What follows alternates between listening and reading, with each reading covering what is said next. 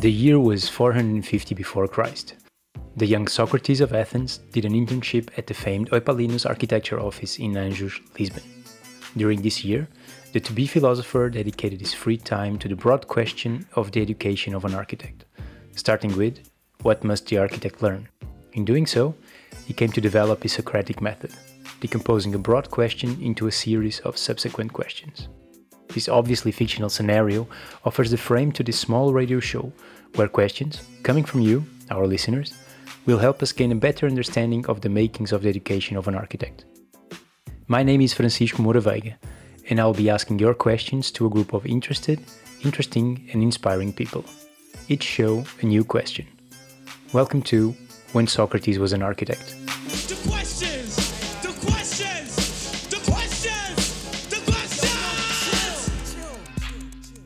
Listen, y'all, I'm thinking, I'm thinking. I'll be right there. I'm, just, I'm thinking. It's time for a revelation. Welcome to the second episode of When Socrates Was an Architect. I'm your host, Francisco Moura On today's show, we'll be looking into the question left by Professor Martin Delbecque after his interview in last month's episode. Conversely, are, uh, are there issues that are being put on the table by Generation Z where I see, where I don't see the problem, or uh, and is that me? Is that them? Is that is that the nature of the problems? So, so, so that is my question. Sort of, is something really, really fundamentally changing? Uh, and am I missing something? so, is Professor Martin Delbecque missing something? Is there a gap between generations? More precisely, between what the teaching generation wants to offer to students and the expectations, desires, or capacities of the architects to be? Given the short format of this radio show, to be able to tackle this question, which demands an extremely large survey in order to have any value beyond the personal opinion, I reached out to students who represent groups of students, from east to west, Daria Klemenicheva from EASA Russia, Jona van Roy from EASA Belgium, and Mitch Deans, co-steward of the Architectural Lobby chapter at the University of Michigan, USA. Let's hear what Daria, a representative of EASA Russia, had to say. EASA is international, and uh, this event that is taking place every summer, it combines people from such different backgrounds. And I'm the representative of Russia. Can also tell you that when all these students come to one place, they pick a workshop and they always pick something that they lack in their lives uh, from from where they're from. So when Russian students come, uh, they want to construct more and to build more because we lack this um, infrastructure in our country. Some other people, like uh, from Netherlands or from somewhere else, I'm, I'm not choosing particular countries, but just an example, that are really like Germans or something like this. They're really good at technical experts of architecture, but they lack performative arts and how they can express themselves in a more uh, artistic, artistic way. What, what, what, I'm trying to say is that uh, we always try to find something that we lack, and it's always individual because it really depends on the background of where we're coming from. So if you, if you lack practice and you lack very boring techni- technical things, and the problem with the education that we all have is that there is never a balance. You, it's up to you as a student and not maybe up to the school um, I mean, like if we face reality, no, no school can just give you the ultimate idea of architecture with all the students possible there. So you, it's up to you how you can find this balance and find somewhere else maybe what you lack. Because architecture is so diverse and there are so many ways you can go in your life that you never know what, what you actually need unless you try it. And that's the question of the possibilities that every school can provide or every workshop. And the idea of EASA the initial idea of EASA was that it's alternative education. And the main aspects of it was that tutors are very close age with the participants. So there is no gap in this um, exchange process because tutors learn from uh, from participants as much as the participants learn from tutors and they all basically work towards a common goal which is this certain workshop for these two weeks. It's the first aspect of EASA, which is very cool and sort of alternative. The other one, as I mentioned before, is the variety of workshops uh, that students can choose from. So there are like up to 40, 35 work- workshops that vary from construction, design and construction, performative arts, you know, absolutely random, like EASA which you can just put music for two weeks and it's somehow a part of education, of an architectural education, or you can make videos and it's completely free. So EASA again gives you a platform to find something that you lack and not I don't know a school that has this kind of range, even in the, even the best ones. I mean, we, when we all choose like our master's degree, we know that Bartlett, Akulit, this certain area more or less and i don't know columbia in the other one and etc etc so there's always you know the signature studios of the school and EASA has this kind of this alternative variety. And and the last point is how international EASA is it's up to 46 countries that participate at EASA so it gives you an opportunity for two weeks face 600 students or more and really engage with any part of the world that you're interested in. You, you can. Uh, there is a team from Latin America, maybe like we have combined teams. You know, like a team from India, a team from Latin America that combines several countries, and almost every country from Europe and Russia. Uh, we're not European Union technically, but we take part in it. So you can always in, talk with any student from almost all over the world, and it gives you an opportunity and a different angle of what other students are facing in their lives. And the questions are always the same. The gap between what schools offer and what students crave can be filled by independent student organizations. These, of which EASA is an example, offer something complementary to the normal curriculum. But is it always so that what lacks in official teaching programs should or could be provided by students themselves? Yone van Roy, a representative of EASA Belgium, told us of her experience. Well, my first thought is that um, if the school wasn't lacking anything, then student organizations like EASA wouldn't wouldn't exist if the school had completed all our wishes and completed all our kind of um, aspirations or, or or our ambitions to learn. If they would fulfill that, then organizations like EASA wouldn't be necessary anymore. Um, so EASA rose from this kind of desire to learn more and to learn in different ways about architecture that the schools all over Europe um, weren't providing for us, um, essentially. So this is kind of my first um, thought uh, in the matter of the question. And then um, focusing more on the Belgium school system. Uh, maybe about architecture, we have different kind of schools and different kind of programs that we can follow. But I think just in general that the communication between the teachers is not always very um, yeah how do you say it um, it seems like there's just no communication and each is focusing on their own subject and it's it's it, it creates a lot of workload for us and a lot of demand to to perform and to perform these tasks for them. And i think if there was just like a better communication then the yeah the overall school system would be more yeah how do you say it? More uh, satisfying and less of a struggle to finish everything um, i guess. Um, this is kind of my first thought.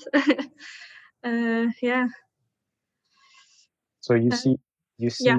you said that professors they have tasks for you or that something that you should fulfill for them mm-hmm. do you rather see your uh, chairs or the, the, studios that you enroll in as a place where you work for the professor and not necessarily for yourself as a student um, it really depends on which teacher you end up with so it's not really a thing that is um, um, an overall thing of the school. It's not uh, for me. I'm I'm studying in Brussels, so for me it's really knowing the teacher. And certain teachers do prefer to for you to follow their kind of way of thinking. But in general, I'm very happy with the studios I've had and the teachers I've had, and we really do have the chance to follow our own path in architecture and our own way of thinking. So in that regard, for the studios, I really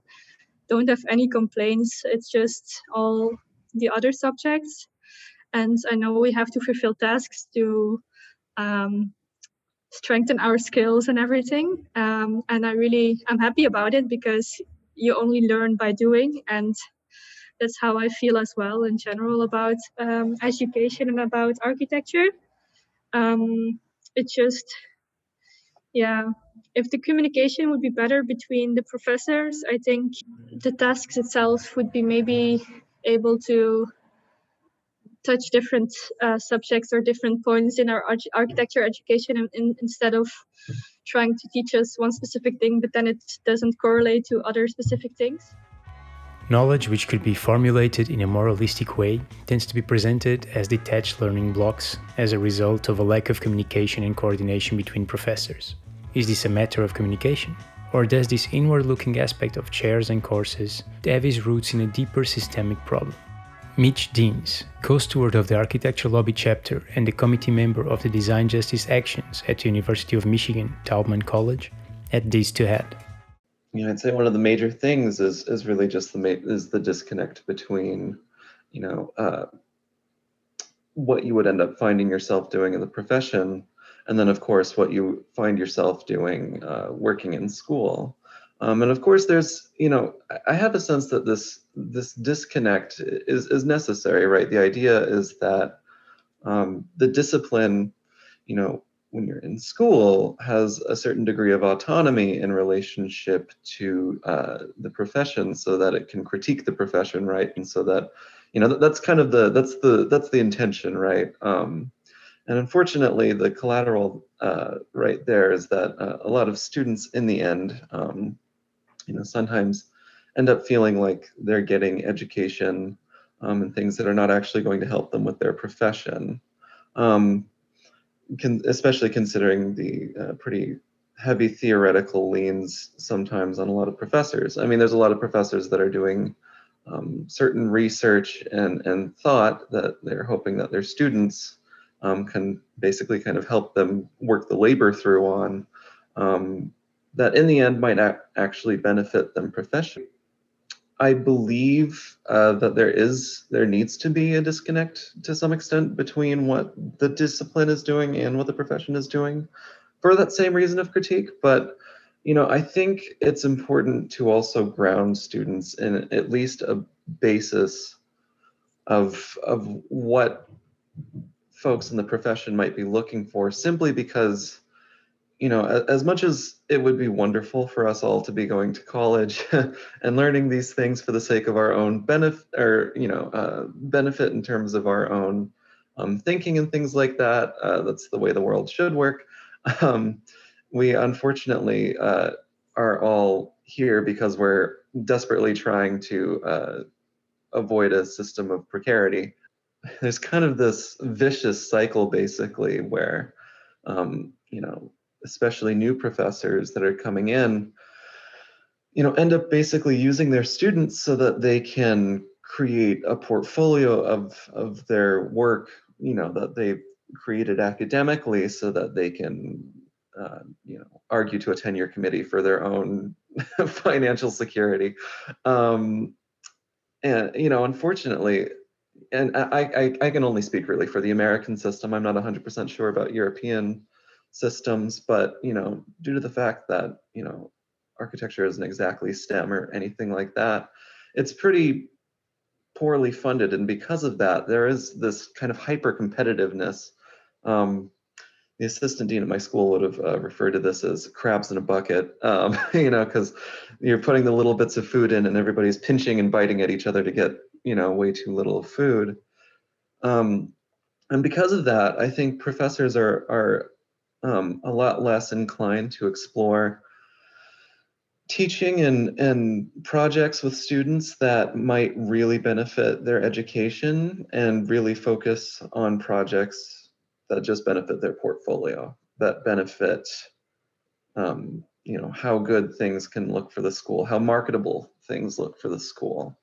that's one of the major um, complaints of architecture students that's been going for a long time is, is just the the ridiculous uh, expectations um, of students on on their time and you know I, I fully understand the idea that you know architecture is difficult and it's something that that requires a lot of commitment but unfortunately um, you know i think there's this I, I think there's a bit of our own self-devaluation of our own work um, Mhm. and because of that uh, you know architects architecture professors especially have a tendency to overwork their students thinking that they have to produce more um, to get to the same level of value. And in the end all that does is it devalues architecture and then it you know i think that reproduces into the profession when we under you know we under bill for fees and things like that. And you know it causes this further vicious cycle of of you know in the end the only people that can really go to architecture school are the people with the privilege to spend that time right? If you're somebody with kids uh, or if you're somebody who has to work a second job in order just to survive staying in school there's you know it's almost impossible for you to go to architecture school. The disconnect between academia and practice, students feeling as labor force for professors' own academic profit. The subsequent expectations on students' time and workload lead to segregation and elitism. All these worrying issues stem from an imbued precarity in the discipline of architecture. But if this system of precarity works in a feedback loop, couldn't it be altered, tampered with by adjusting its different agents? In other words, could the reigning precarity in architecture be fought by altering the way architecture is taught and learned? Maybe something worth asking about in a future episode. When you have a question regarding the teaching and learning of architecture, reach out and we will make sure to pose it to people who could offer us some valuable insight. My name is Francisco Moreveige, and this was When Socrates Was an Architect.